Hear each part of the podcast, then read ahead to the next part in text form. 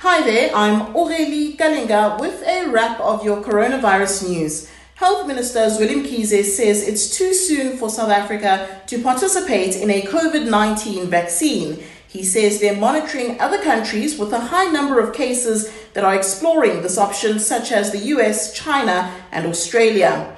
13 people have died from the virus in the country, and there are now 1,749 confirmed cases. Communications Minister Stella Ndabeni-Abrahams is in trouble with the president. She's been summoned to him after a picture emerged on social media of her having lunch at former Deputy Education Minister Mduduzi Manana's house despite the lockdown.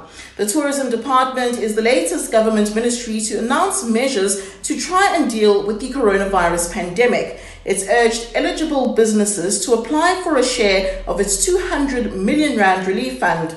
The South African National Taxi Council has also launched a relief fund to compensate the taxi industry during the lockdown, asking big businesses and the public to donate.